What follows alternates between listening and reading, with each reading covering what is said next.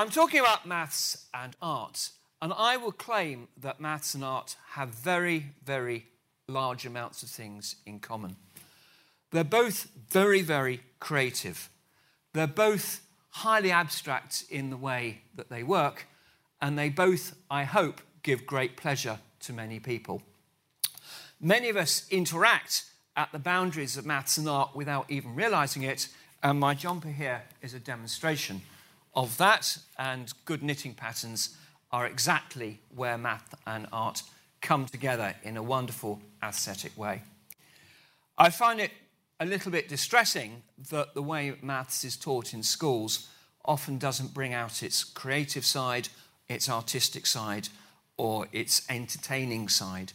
And I really wish that the links between maths and art were more emphasized in schools um, than they are now. There are whole conferences about maths and arts, and this is the biggest one. It's called Bridges. It goes around the world every year, it's in a different venue, and it's a really big and exciting meeting. Usually, when you go to a meeting, the Book of Abstracts is rather dull, it's just a list of the talks. For the Bridges Conference, the, books of, the Book of Abstracts is a work of art in itself. So, in this lecture, what we're going to do is we're going to have a look at the way that maths and arts come together in a wonderful union. And we're going to kind of take a sort of historical view, starting from quite early on and going right up to the present day. And as I warned you at the beginning, we will end up by doing some dancing on stage. Okay. So, some of the earliest art, or at least I thought for a long time some of the earliest art, is Celtic art. Well, when I say earliest art, art which demonstrates clearly the interaction between mathematics and aesthetics. And Celtic art goes back a very, very long way, um, definitely uh, over 2,000 years. And it was an art form which was used on buildings, it was used on monuments, on statues and other things. But I think most people associate Celtic art most strongly with the work of the monks in the um, 800s, 700s, and round about then that used it to illustrate the books that they wrote. And here's an indication of um, an example of um, Celtic art. This is just one letter of a book. Imagine the amount of time and dedication that must have gone into producing a book if that is just one letter. And this comes from the Book of Kells. And if you are ever in Dublin and uh, want to visit it, it's held in a um, museum in Trinity College, Dublin. And this is the opening letter from the Gospel of John. And here we have this lovely piece of artwork. There are various theories as to what this is. Some people say it's a snake, but snakes don't have um, teeth like this. Other people think it's a lion, which has been kind of made to look a bit like a snake. But it's some sort of animal. And you can see what the monks have done is they've produced this letter with the animal head, but inside the letter is this wonderfully intricate design which is an example of a Celtic knot. And my interest in Celtic art and its overlap with mathematics started because I became interested in Celtic knots.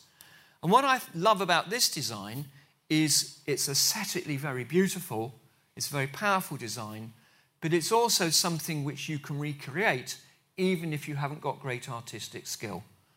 And I often go into schools and teach the young people about Celtic knots, saying you too can produce beautiful artwork by using your mathematics.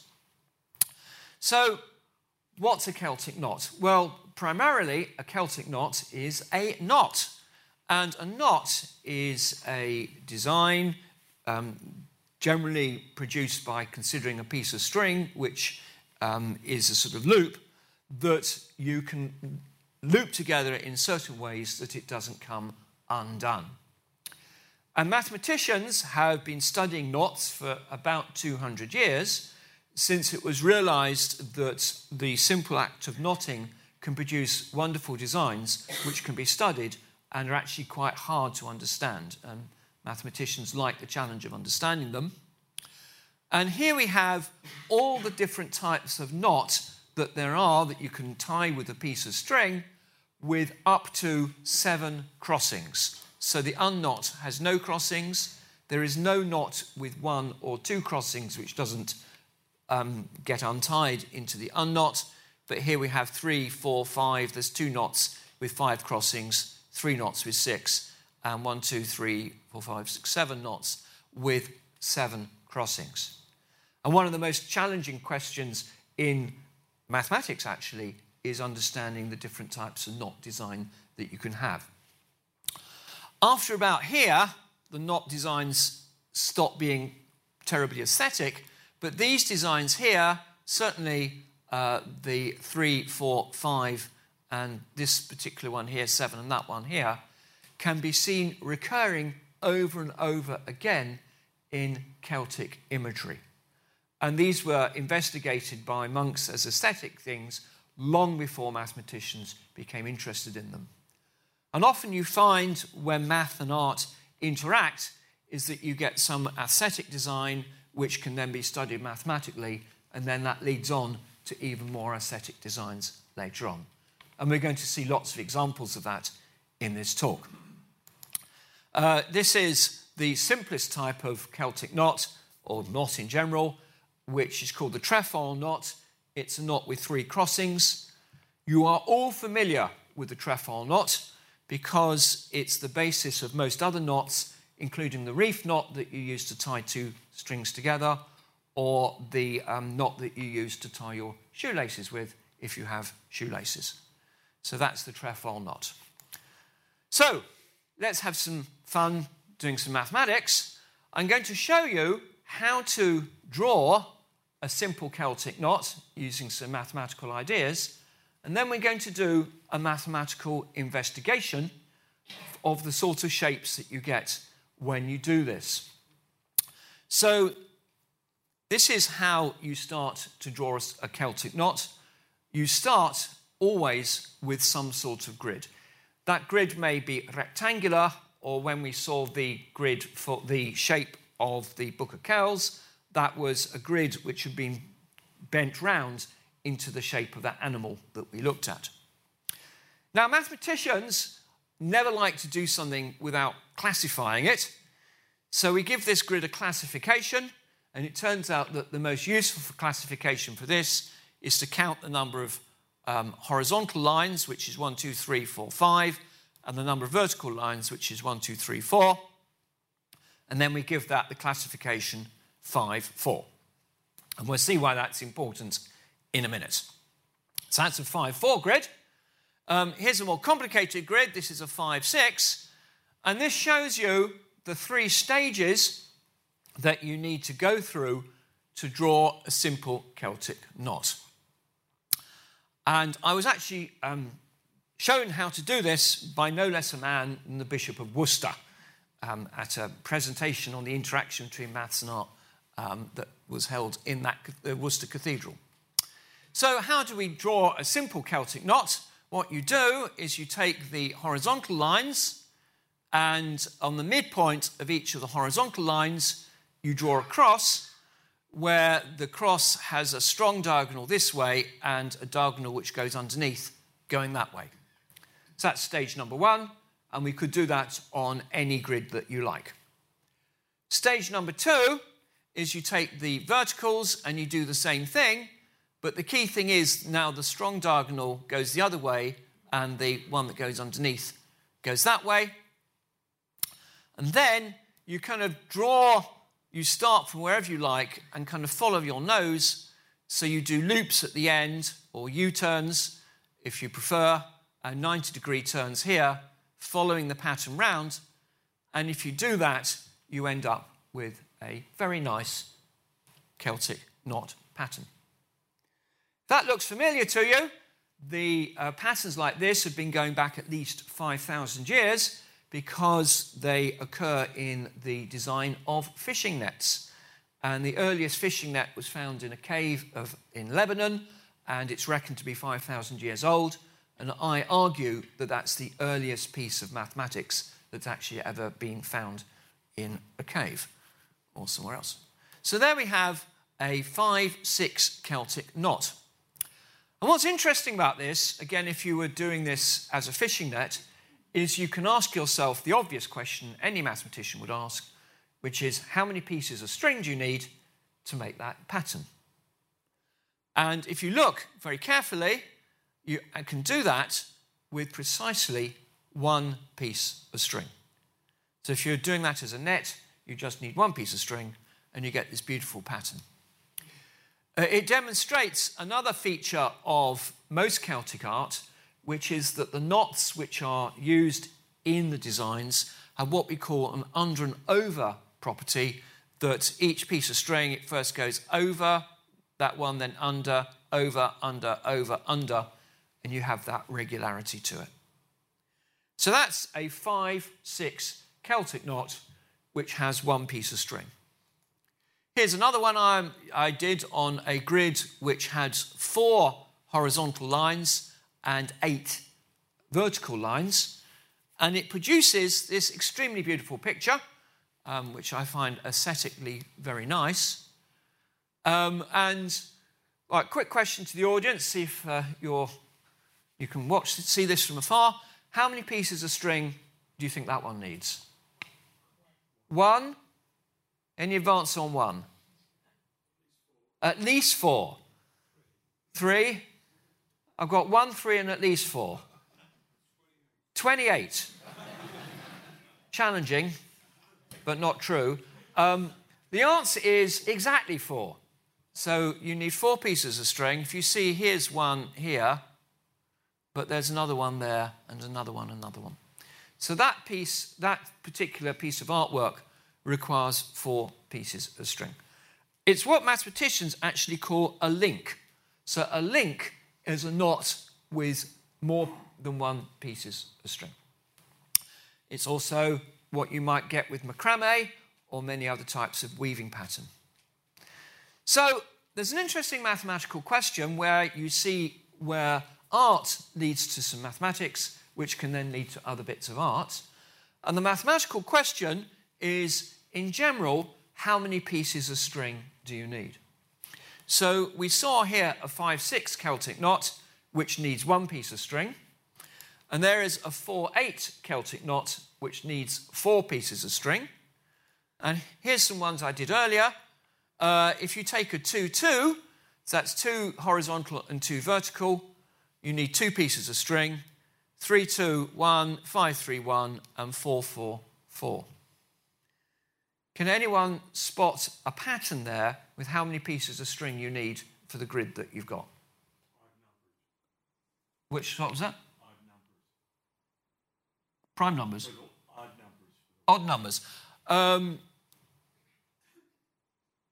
suppose I had a, a 3 6, that would require, a 3 9 would require three pieces of string. Can anyone see? So I'll show you how we might study this. We could study this as though we were a mathematician. So this is how you do mathematics, believe it or not. When you do maths, maths, I would argue, if I had to define maths, is the search for pattern. One of the reasons that maths and art are so similar, or arguably the same, is that maths is the search for patterns and art enjoys patterns. We're all looking for patterns. And when I do my mathematical research and try to understand mathematics, I, I, basically start by doing a load of experiments and then I look for patterns. And in this case, we can do a load of experiments, which is to see how many pieces of string you need for the different types of knot. And that's the answer, and we look for patterns. One pattern is that if we got sort of numbers which are like 3 and 2, um, which seem to have no factors in common, we get 1. Whereas if we have 2 and 2, where we have the same factor in common, we get, we get 2. So we might start to muse on how that works. Um, so, again, going back to how we do mathematics, we do experiments, we look for patterns, we make a hypothesis, we, we, we make some sort of guess as to what might be the um, answer. We then do loads of other experiments, and then we prove our results using mathematical reasoning. If you're a scientist, then basically you would do up to four. The thing which makes maths a bit different from science is this business of proving it for every single case. Some of my um, colleagues might skip the doing the experiments in the first place as well. They just go for the patterns. Well, the answer in this case is the number of pieces of string that you need is the greatest common divisor of the number of vertical lines and the number of horizontal. The greatest common divisor of 2 and 2 is 2, of 3 and 2 is 1, of 5 and 3 is 1, and of 4 and 4 is 4. And that's an interesting result, and it takes a bit of proving, and the proof uses um, a geometrical version of Euclid's algorithm, again going back to the artistic form. Um, let's give some other examples. Um, if you had 5 and 4, 1, 7, 8, 1, 2 and 2 is 2. This design here, which you see very, very frequently on Celtic art, and there are shops which sell Irish food, which use this as their trademark. Um, and 4 and 8 was the one we did earlier, where you had 4. I think this is a lovely um, example of where art, an artistic um, experiment or looking for aesthetic qualities in art leads to an interesting mathematical investigation, which then actually um, leads on to many more things. You can then try it out and do many other experiments. And as I said, you can prove this using a geometrical version of Euclid's algorithm. I won't do it now because it's actually quite long. So, in terms of my own personal story or journey about maths in art, I went to a Bridges conference which was held in Tunisia. It was held in Tunis, and I presented my work on studying Celtic art and gave the impression that I thought Celtic art was really old and ancient and so on. And a guy called Paulus Gerdes came up to me and said, Actually, we've been studying this in Africa for many more thousand years than the Celts. And he introduced me to what's called Sona art, which is a sort of African analogy of Celtic art. It's not the same, but it has many um, things in common. Um, oh, sorry, I'll go beyond that one. So this is um, Sona art. Um, and Sona art is, as I say, um, art which comes from um, the sub Saharan areas of Africa. And the way some uh, Sona art works is you assume that you are creating art on the ground where you don't have paper to draw on, so you make patterns with putting your fingers in the uh, sand or the ground and draw patterns with your fingers. And you start by doing a series of dots like this. These are the kind of basic dots that you start with. And then you draw around those dots in a kind of geometrical way to produce these beautiful patterns. And they're very similar to the Celtic patterns in that with Celtic patterns, we thought of taking a grid and drawing lines or knots out of string. In the Sona art, you're drawing the picture with your finger. On the left, we have a design which is called the lion's paw. Um, on the right, it's a somewhat more abstract design. Um, here's another example. On the left, you can see the actual picture which is drawn in the sand using your finger. And on the right, here is the design. And this design is meant to be um, a whole load of rats that have all converged on some food and somehow merged into each other. Um, and I was very struck when I saw these designs, um, when Paulus Gerdes introduced me to them, to see that they are mathematically really quite similar to Celtic designs, but have their own aesthetic qualities to them. The designs are generally done with the finger, draw, and the person doing them would tell a story as they drew them. So many of the designs involve telling stories, typically about animals or people relating um, to each other. And one of the key questions that again can be asked of these designs is can you draw them without taking your finger off the ground? These are called monolinear designs. And if you look at this one, if we start here, we go round, and we go around all the way, and that is a monolinear design so that we don't take our finger off the ground. And so, one of the questions, again, mathematicians can ask is a very similar question to the one I asked earlier with the Celtic designs is to which designs lead to monolinear and which don't. And what's interesting is that the answer turns out to be the same and shows that math, the um, Africans doing these designs were thinking mathematically in a rather similar way to the people designing the Celtic designs. And here are two of the simplest types of Sona pattern. These are where you draw your dots in a rectangular array. So this one's got three dots that way and four that way. So that is a 3 4 design. Here we have two dots that way and four that way. This is, I'd call that a 2 4 design. And you can draw a Sona pattern. You go up, you do a loop, come round, do another loop, and so on. I love drawing these patterns when I'm in boring meetings. It kind of keeps the meeting alive for me. And um, this design here, you could do without taking your finger off the ground. That's a monolinear design. And in this one, you do this loop, and then you have to take your finger off, and you do this loop. And that requires two goes with your finger. And the number of lines that you need, or the number of loops, is exactly the greatest common divisor of the number of spots going that way and the number of spots going that way. And what's interesting is Paul, um, Paulus did a, Gerdes did a lot of research into this. He found there was clear evidence that uh, African artists, stroke mathematicians, who were studying these sort of things, came up with a proof that this was the case, that it was the greatest common divisor, which was a artistic and geometrical proof that predated the proof that was given in Euclid's book, The Elements, by the Greeks, thus showing that mathematics was alive and flourishing in Africa um, many thousands of years ago.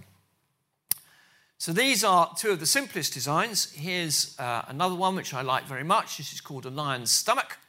Um, again, that is a monolinear design, and it's different from the early ones, and it, it shows a lot of symmetry to it. It's got um, top down symmetry, left right symmetry, and rotational symmetry, um, and it's a monolinear design. Um, but my favorite design of all, this is if you go onto my website, you'll find this, and I, I love um, teaching students about it, is called the chase chicken. And the idea here is you have a chicken which enters a forest pursued by a fox, and it wiggles around the trees and wiggles around that tree, and then it does a lot of wiggling. And then it wiggles around this tree and wiggles around this tree, and it comes up and does a bit more wiggling and a bit more wiggling, and then comes up and a bit more wiggling here and a bit more wiggling there, and eventually comes back to where it started, by which time the fox has given up and the chicken has escaped. I just love that drawing. I mean, the mathematics that comes out of that is so beautiful, and there's so much geometry in it, and there's so much symmetry, and yet you can tell a great story, and aesthetically, it's very powerful. And this is why I'm convinced that mathematics and art are exactly the same subject. So let's move uh, forward a little bit in, in terms of years. So I say the, the Sona art goes back, uh, we think about 5,000 years uh, or thereabouts. And the Celtic art goes back about 2,000 years. But there was a great flourishing of mathematically inspired art in the Islamic um, culture um, round about uh, 800 or so on uh, when, when Islam was founded as a religion.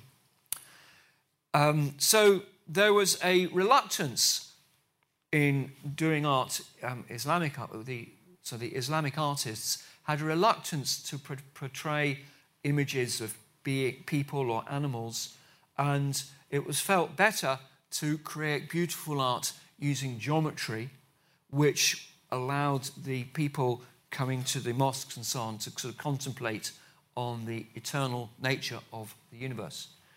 And I, of course, would strongly approve of anyone linking geometry to the eternal nature of the universe. Um, these, this is a, a lovely Islamic pattern, and the basic features of all Islamic art are that you have simple patterns like uh, the star, which get repeated, and you've got a lot of symmetry.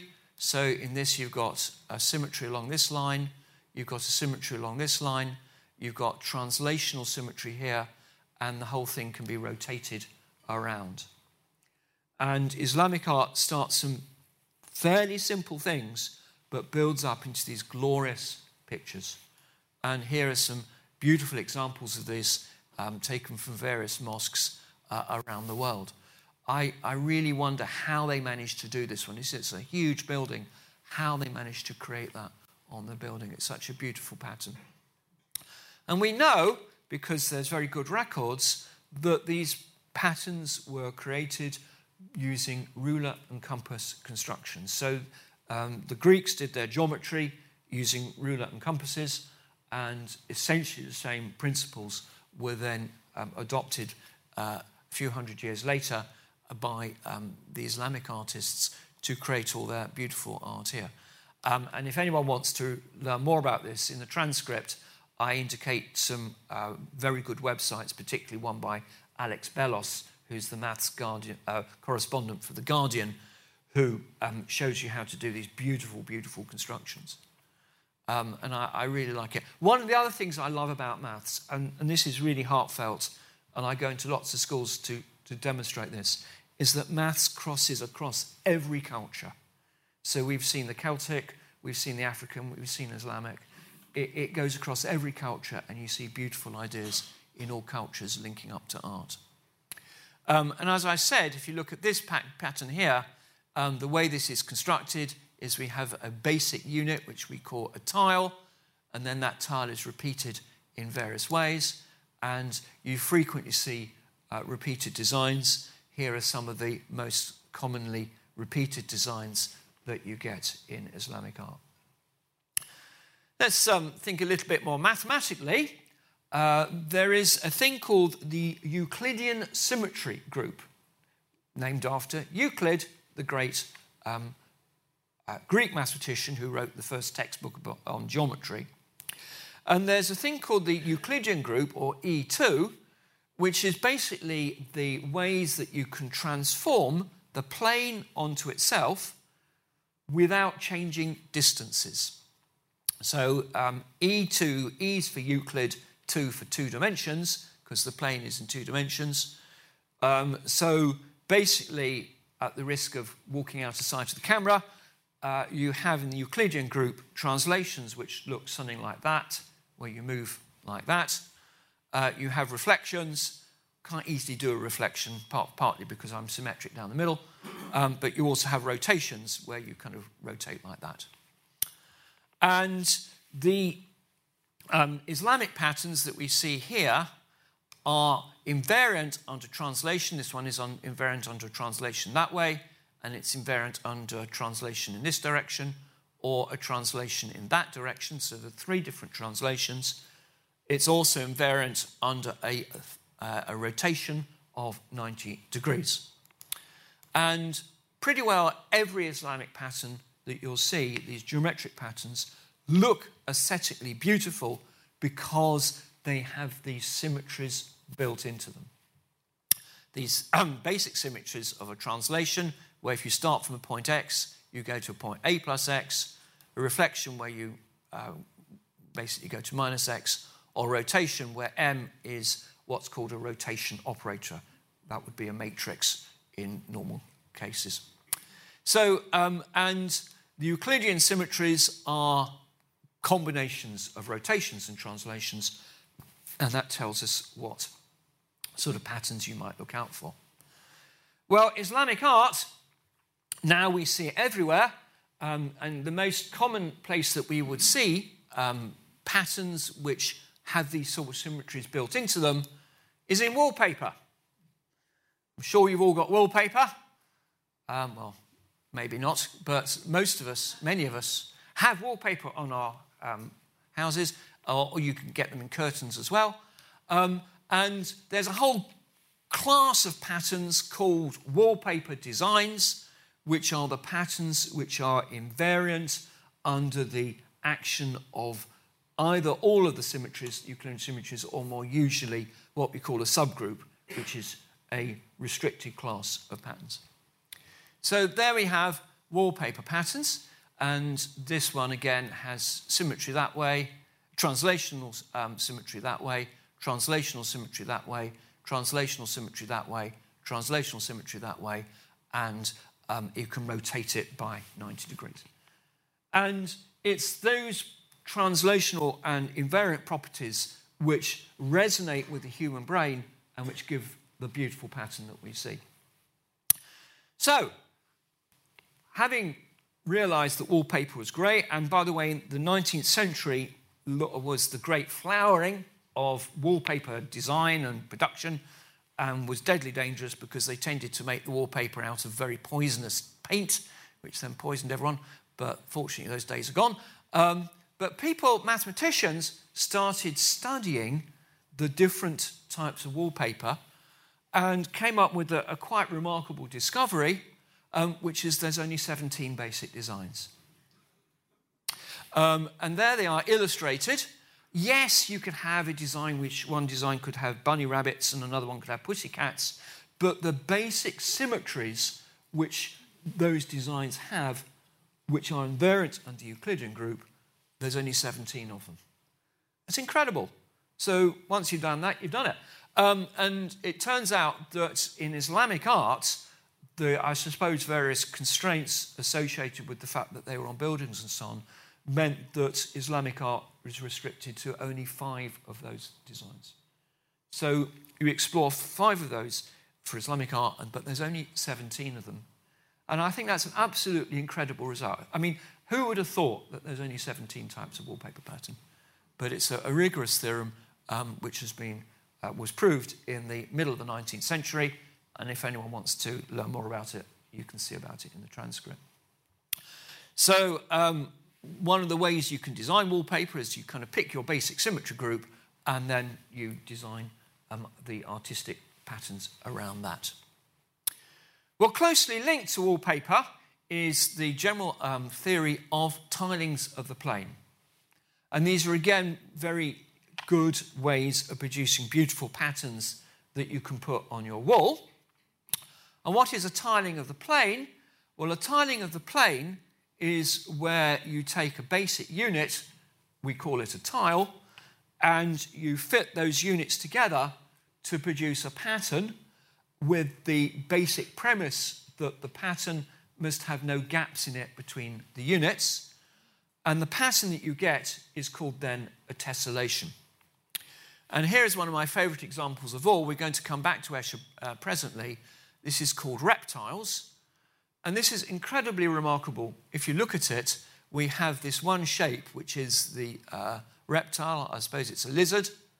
And that shape exactly fits in with that shape. So the kind of paws fit together, the heads fit together, and so on. And there are absolutely no gaps in that. This is a basic wallpaper design as well. Uh, we have uh, symmetries. You can see you've got the translational symmetry here, and you've got the rotational symmetry there. But just as amazingly is the way this all fits together. And again, mathematicians have spent a long time trying to understand the basic patterns that you can get, and more generally, what shapes allow you to tessellate the plane and what shapes don't. Okay. I'm not sure how Escher came up with this, but uh, we'll see more examples of Escher's work later on. And there's a powerful link here between the aesthetics of what we see and the mathematics underlying it. Um, here's a somewhat simpler tiling, the Pythagorean tiling, uh, very commonly seen on kitchen floors because you can easily make it out of wood or other materials. Um, and this tiling is what we call a regular tiling. That's a regular tiling as well, because the pattern exactly repeats itself. If you um, move upwards, it exactly repeats itself. Um, and you've got the same sh- shape coming periodically all the time. And you see these patterns also in crystals, where you get the molecules aligning themselves. So you have tessellations and um, geometry and mathematics and chemistry all working their way together. And then there was a, a sort of question uh, which hung around for a while as to whether every single tessellation of the plane was periodic in this manner. And it was a question which was resolved very uh, well by um, Penrose, who um, this is uh, Roger Penrose, and we'll see him in a minute. And he was able to prove that there were tilings of the plane which were not periodic. Now, I'll just tell you a little bit about Roger Penrose. Roger Penrose is most famous for his work in uh, general relativity, and he worked a great deal with Stephen Hawking and proved many very powerful results about black holes and stuff like that. Um, for the purposes of today, he's also a former Gresham Professor of Geometry. And he discovered or invented, or whatever you want to call it, the um, existence of what are called non periodic or aperiodic tilings of the plane, um, where we get this same tile. There's exactly two shapes here this kind of thin diamond and this kind of thicker diamond, and they fit together to produce this tessellation. And it's got certain amount of um, pattern to it, but it certainly um, doesn't have any of the invariances under the Euclidean group which the wallpaper had. And this was a remarkable discovery. Um, Penrose is responsible for many other remarkable things. We'll find examples of these in a minute. Um, and having discovered this, it's then been um, found that exactly the same patterns come up in many crystals, and they're called quasicrystals. So, again, this is an example where art and maths fuse together to help us understand the real world. If you want to see this pattern in action, well, there's two ways. There's lots of jigsaws that you can buy, um, possibly even in the store here. But if you go to the Andrew Wiles building, which is the maths department at the University of Oxford, this is the pattern of the uh, tiles exactly outside the building. There's one further type of tiling which I'd like to tell you about. So this has the same tile repeated but in an aperiodic way. This has the same tile repeated in a periodic way. Um, but this is um, a pattern which I personally really like. Uh, this is called a Voronoi tessellation, and it's an example of a random tessellation. And the way that this works is you throw a series of dots on the plane, um, and they're meant to be random. And then you colour the plane such that each region, every point in the green region is closer to that dot than it is to any other dot. Any point in that region is closer to that dot than it is to any other dot. This is called a Voronoi tessellation. It's not regular like the last ones, but from my own point of view, I find that just as aesthetically beautiful. I really like that. Um, and these are incredibly useful because they're used by um, mobile phone providers and that tells you if these things are mobile phone masts, um, each region would tell you which um, mo- mobile phone mast your phone was going to be connected up to, because it connects up to the nearest mast.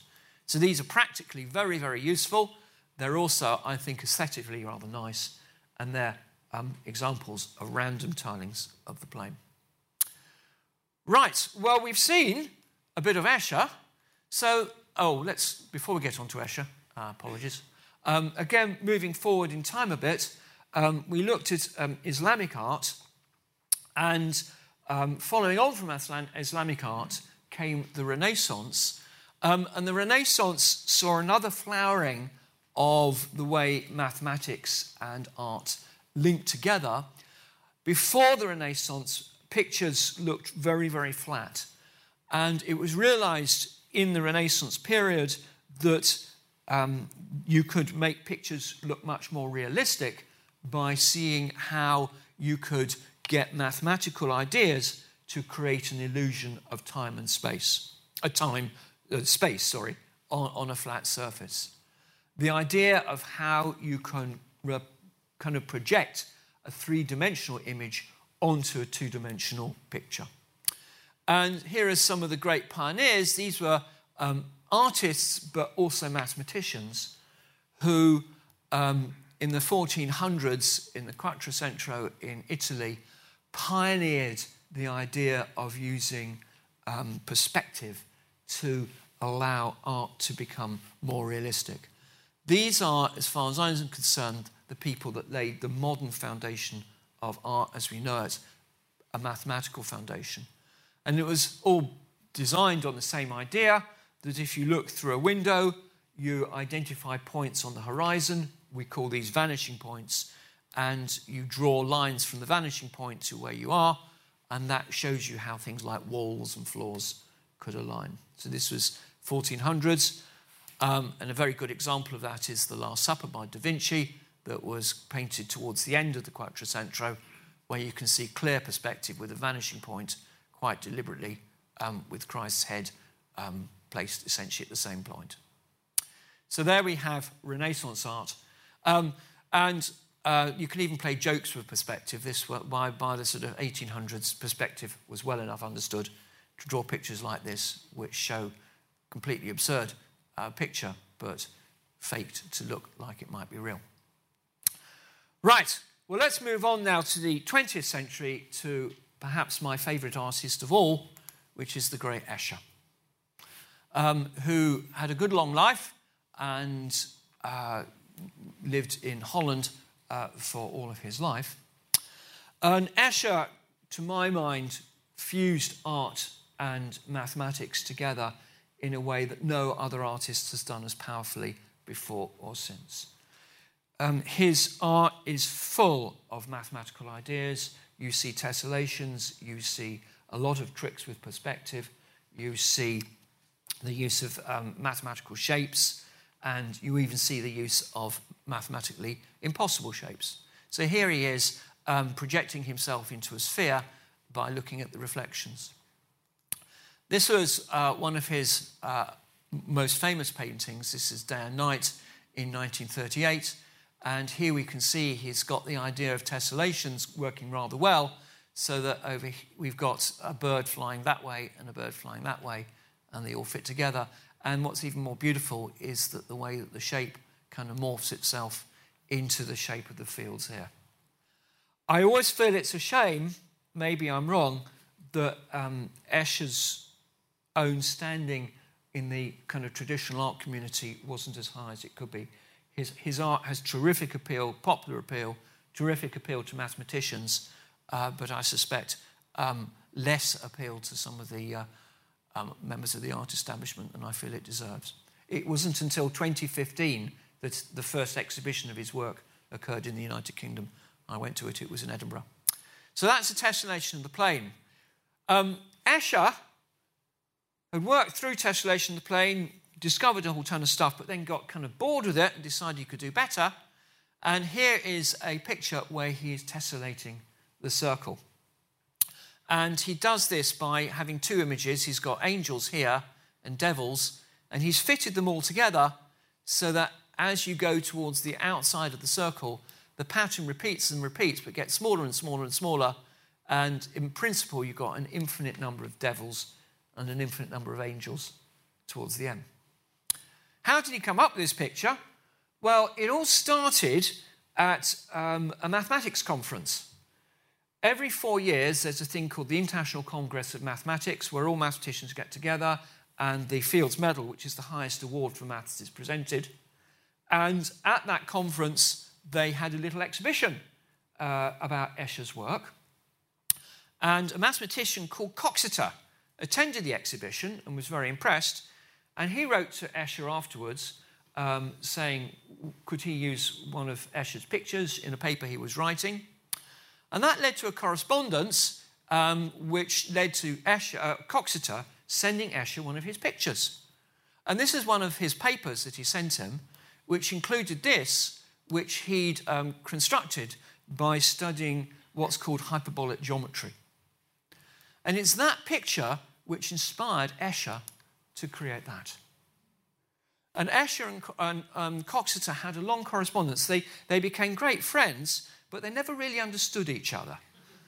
Um, let me show you. So uh, there's a huge amount of text here, but this is Escher wrote to Cox in 1958.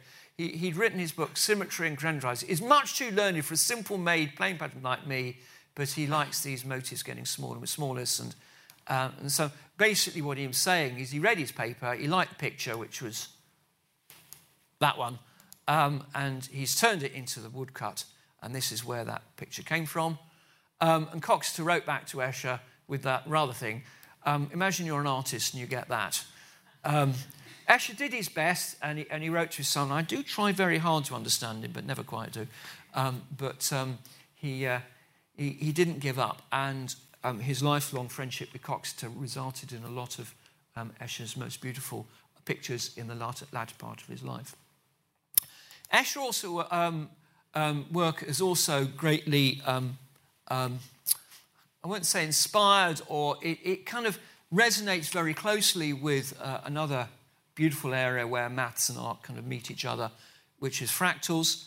Um, this is the um, Mandelbrot set, which is a fractal which was uh, discovered. It's a purely mathematical object not long after um, Escher did those earlier pictures by Benoit Mandelbrot. And um, there are very, very close similarities between that and that. Um, and I always wonder what would have happened if um, Mandelbrot and Escher had actually met up, what art would have happened. Um, Escher also worked with Roger Penrose. There he is, the same Roger Penrose that uh, did the tiles. And he, um, Roger Penrose, invented these things here, which are various types of impossible object which can't exist. Um, they're geometrically impossible, even though they look possible. Um, you can't have a triangle with four right angles, for example, three right angles. Um, but Escher actually incorporated Penrose's work into some of his own work. This is ascending and descending, where you see this infinite staircase. And again, Escher and Penrose had a long, lifelong correspondence. Um, and I'll give you one final example of Escher's work, um, which is this wonderful picture, the Pren Ten, Ten Tun Stelling, which is, I think, the art gallery is its name, um, which has this, this person's looking at an art gallery, but somehow the picture in the art gallery becomes the building in which the art gallery is founded. It's got a hole in the middle. Why has it got a hole in the middle? Um, Escher did it by drawing a basic picture of the art gallery, which is there, and then he mapped it onto this diagram here, which is an example of hyperbolic geometry, which he got from a geometry textbook, where you've got squares rotating round and getting smaller and smaller. And what he did was he took um, that image, um, combined it with that to give you that. And that's how he produced this picture. Um, and he left a hole in the middle because he couldn't kind of work out what was going to happen there. And that hole remained for a little while until a Dutch mathematician you know, about 10 years ago um, took this picture, carried on mathematically, and constructed more and more um, geometry into that hole, and managed to produce that picture, which is Escher's picture without a hole in it. And that's a guy by, called Hendrik Lenstra at the University of Leiden. And if you go to the University of Leiden, the entire wall is that picture. Right, so we've done all this stuff. Um, and I've told you about symmetries, and I've told you about the role symmetries play in Islamic art and so on. And I want to finish this talk by exploring how the symmetries work with dancing. And at this point, I do need four volunteers. Could I have four volunteers, please? Don't, right. Yes, sir. If you'd like to come onto the stage, uh, if we can have the lights up. And I promise you it'll only last five minutes because I've only got five minutes left. There we go. Can we have the full lights? There we go. I need two, uh, three other volunteers. There we go. You can be the letter A. You can hold that so people can see it. No, no that they can see it. Uh, Claire, are you going to do it for me? Oh, thank help. you. In case you don't know, this is Claire who kind of runs Gresham College. Uh, you can be C. And do we have a volunteer to be D? It's aesthetically nice if it was a man, but it doesn't have to be. Okay, thank you, Nisha. a high percentage of Gresham staff on the thing. Can you, can you hold those letters so everyone can see? I hope you can also see this, the thing as well. Uh, for those of you who don't know, and possibly it's a good thing I've only got two more Gresham lectures to go, including this one. I'm a Morris dancer, and I've done a lot of work on studying the mathematics of Morris and related dancing, which actually is exactly the same mathematics as worked for all these other types of art. Um, and the most famous type of, of English dance, I suppose, or Amer- English stroke American, is the square dance. And mathematically, we can do square dancing by looking at the symmetries of a square. So in Islamic art, we looked at how um, you've got these Euclidean groups acting, which produce patterns, the wallpaper produced patterns, and so on. We can do the same patterns in dancing. And there's a square. And one thing we can do with a square is that we can reflect it about a diagonal. This is a Euclidean group. And that means that the square ABCD reflected by, by a diagonal um, becomes the square ACBD. I hope you can see that. The C goes to B and the B goes to C. And that's a dance move, which we call an inner twiddle. And we're going to demonstrate that with B and C changing places. Would you like to just change places? There we go. That's an inner twiddle and if you do the same reflection back, if you change places again, you get back to where you started, and that is a reflection as a dance move. Um, I can also do reflection down the middle, um, in which case A and B um, change over and C and D change over. So if we could do that, A and B change over and C and D, and that is called an outer twiddle. and would you like to outer twiddle back again? There we go. Um, doing well so far. Um, so, the other thing you can ask yourself, and this is what we did with the symmetries of the wallpaper, is what happens if you combine. Um, so, we can do an inner twiddle followed by an outer twiddle. So, you can do an inner twiddle, those you two, and now do an outer twiddle. There we go. And what you should have now is CADB, and what's really wonderful is if you take a reflection of a diagonal of a square and then take a reflection down the middle, you end up with a rotation of the square. Two Euclidean symmetries combine always to give another Euclidean symmetry. And what you've just done is rotate the square. Okay. Um, could you just go back to the original arrangement, A, B, C, D, and then we'll have the um, finale of the lecture, as it were. Um, if you do an inner twiddle followed by an outer twiddle, that rotates the square 90 degrees. Um, you can rotate a square four times and you get back to where you start. And that shows us if we do an inner twiddle followed by an outer twiddle four times, which is eight moves, you should get back to where you start. So we try that. Inner twiddle, outer twiddle, inner twiddle, that's it, outer twiddle, inner twiddle, outer twiddle, inner twiddle, outer twiddle, and we've got back to where we started. um, and there we are. So there's our dance. Um, and now it's your turn to do it. It's called a reel of four. I won't do it to music. You are relieved. Thank you very much.